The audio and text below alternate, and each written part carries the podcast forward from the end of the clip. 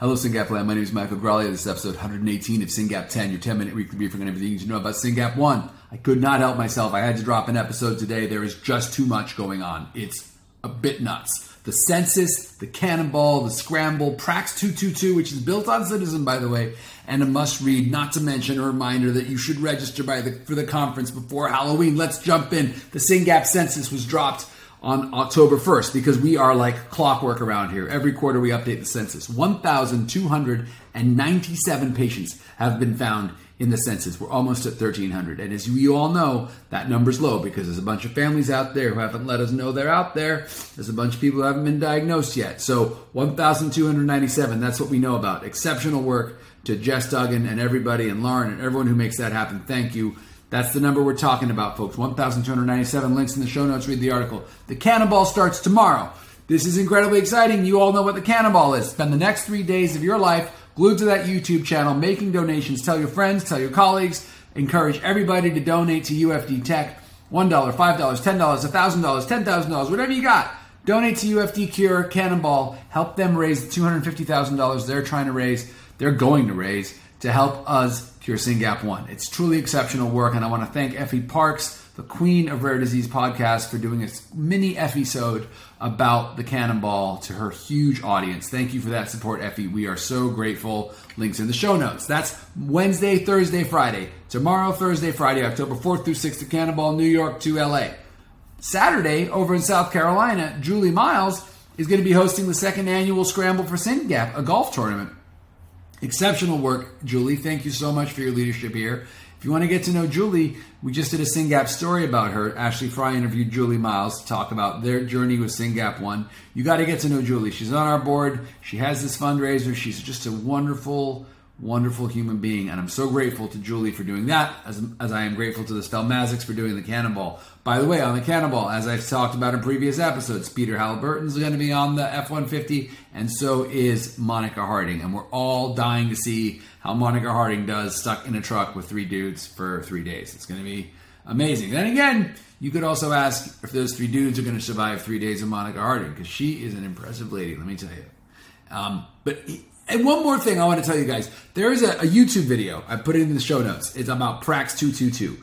The, uh, the CSO of one of the SCN2A foundations was interviewing Marcio Souza, who is the CEO of um, the CSO. I don't know if I said CEO or CSO, but the chief scientific officer of one of the SCN2A foundations was interviewing the CEO of Praxis Medicine. And you've heard me talk about Praxis before. They're working on SCN2A, they're working on essential tremor, whatever. And they're also then, after SCN2A, guess what's next on their list? I hope SYNGAP1, right? So I watch them very closely to see how they're doing because I want them to move on from SCN2A and essential tremor and start doing clinical trials on SYNGAP1, for which we know they have an asset um, from Dr. Petrou's lab. So anyway, they just dosed patients, they just dosed four patients with Prax 222, which is an ASO for SCN2A, gain of function. This is not our disease, but you guys have heard me waving my hands about SCN1A, also known as Dravet, and the disease modifying therapies that we've seen going into patients from Stoke. And now Stoke is doing a, a large cohort of Dravet patients, both in the US and in the UK. Um, Praxis has just dosed four patients here in the US at Bonheur Children's Hospital down in Memphis. I am pretty sure it was at Bonheur, and with very small dosing.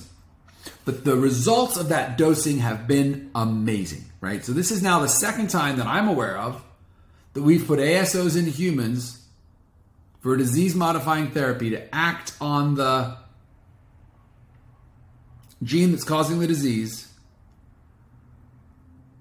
and we've and already in just those four patients the results are amazing i don't want to steal marcio's thunder please watch that um, please watch that interview between marcio and uh, the, the, CSO. Why? Why do I want you to watch this? You don't have. T- you barely have time to take care of your SYNGAP kid. Why would you take care of SCN2A? I'm going to say some blue in the face.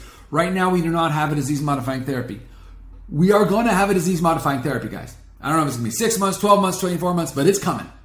And then you're going to go overnight from why do I only have these ASM drugs for my kid, anti seizure medicines, to wait, you want me to stick a needle in my kid's back and there's this thing that's going to go to their brain and it's going to make the good copy of the gene? What? Get your heads wrapped around it right now. Understand, understand what ASOs mean. Understand that clinical trials are the first way in. Understand what dosing is going to look like. This is really important. And right now, the leaders of the pack are Stoke and Praxis, right? There's also Tevard working on stuff, and then you got Regel working on stuff, and you got people I can't talk about working on stuff. But the two people who are out there who have SYNGAP1 on their website, who have already put needles into kids for other diseases, SCN1A and SCN2A, are Stoke and Praxis. Now, I want to also point out one thing that Marcio said because I was listening to this, I listened to this twice, and he said something, and I was like, wait, what? And he said, we are biophysiologically characterizing each patient's mutation. What does that mean in English? It means each of these patients has a different mutation. And they were actually taking each of those and putting them into some kind of model, probably a cell line, who knows, and and um, studying it closely. Now, in SCN2A, there's gain of function and loss of function. Here in, in SYNGAP1, we only have loss of function. There's no gain of function. Why? We don't know. Um, maybe it's lethal. Maybe those kids don't get born, or maybe it's just the body regulates SYNGAP really tightly. Probably the latter. My money's on the latter, but whatever. Who knows? No one knows right now. So in, in SCN2A, sometimes a kid starts seizing and they find an SCN2A mutation. They don't know if it's gain or loss because it's a missense, right? And I've said to patients, especially the missenses, I said, you should characterize this mutation. You should raise a few thousand dollars. I think the number's 10 and we should make a cell line with this mutation and then we should give that cell line away to academics and researchers. And people are like i don't know. It sounds like a science experiment. And then they go to a neurologist and the neurologist say silly things like oh don't take part in research. Here's the deal guys. No one's done this before. There have been exactly zero times when a needle has gone into a SYNGAP patient to make their brain make more SYNGAP so if your neurologist says, oh, well, don't do that, that's not what we do, your neurologist doesn't know what they're talking about because we haven't done this before. All right? And so pay attention to what Marcio is saying to SCN2A. We characterized every single mutation. We are thinking about this very carefully. Having too much information is rarely a problem.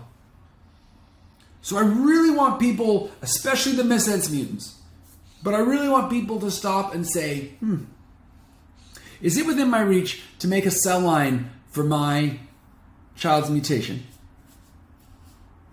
And then to put that in the biorepository at SRF, which we do in partnership with Combined Brain. It's IRB approved. It's it's managed well. There's all the things and all the people in charge. It's totally legit. So that they can then give that to research and industry. Is that is that a good idea? Yeah, it's a great idea. I'm not saying it's going to make the difference between whether or not your kid is given access to medicines when they come online. But I don't think it's going to hurt. I think there's a lot. The more I've seen people work on SYNGAP 1, they generally show up, they're like, we're working on SYNGAP 1. And they work. And they call me a year later and they're like, man, it's more complicated than we thought. Yeah, it is. I'm like, you're going to give up? They're like, no, this is fascinating. Like, we're in. Like, we're going to do this. But it's just, just little, just some things we got to figure out.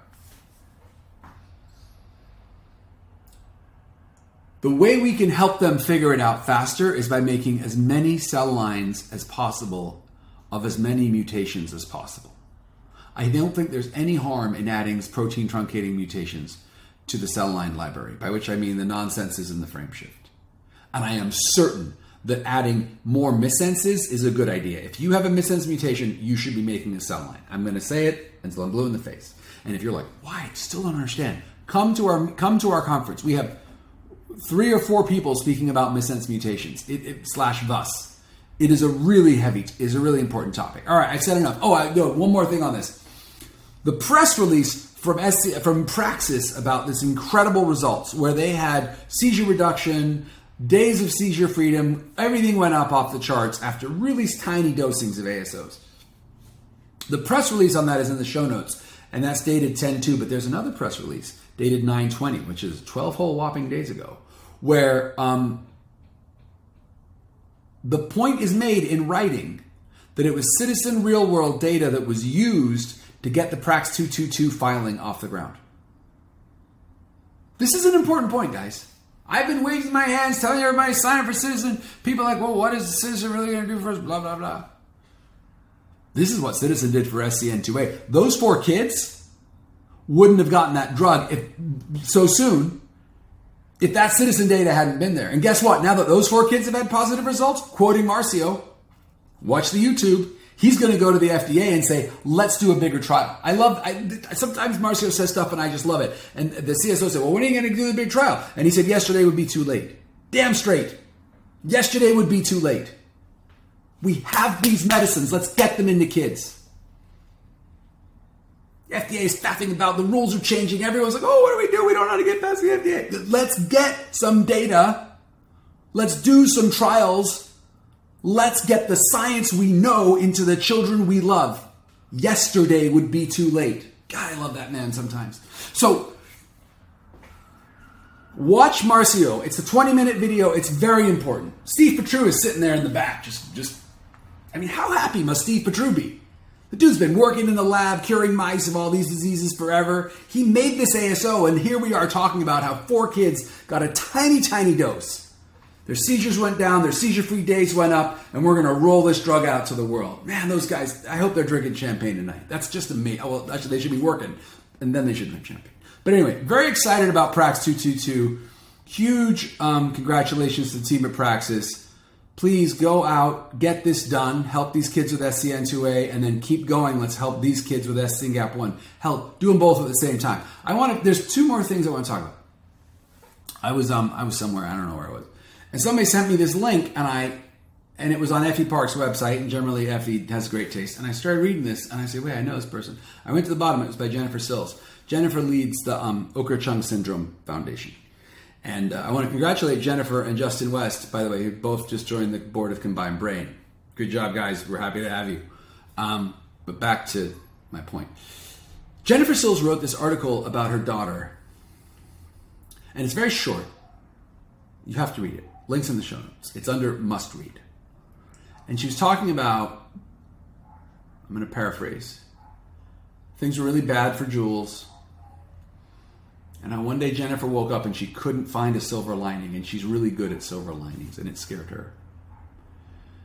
And then she talked about how it, sometimes it just sucks, and you've you've got to just give yourself compassion. And if that sounds foofy to you, you're in trouble because anyone who's in this world needs to learn to give themselves compassion. And I just, I don't just. I'm so grateful to Jennifer for having the courage to share that and to write about it. And I want everyone to read it and stop. And if you don't know what she's talking about, go buy this book. It's called Self Compassion. I'll put it in the show notes under the link to her article. Because if you don't get it, you got to get it.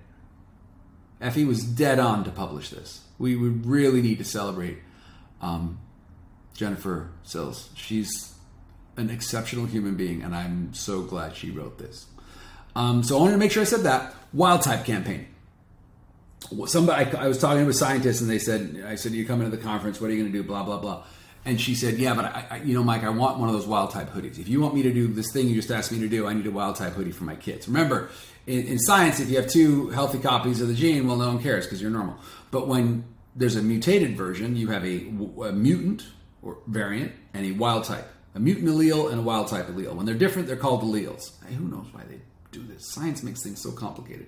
But there's a mutant allele and a wild type allele. And wild type means the normal one. Same thing for mice. We make a mutant mouse and a wild type mouse, and we compare them, whatever.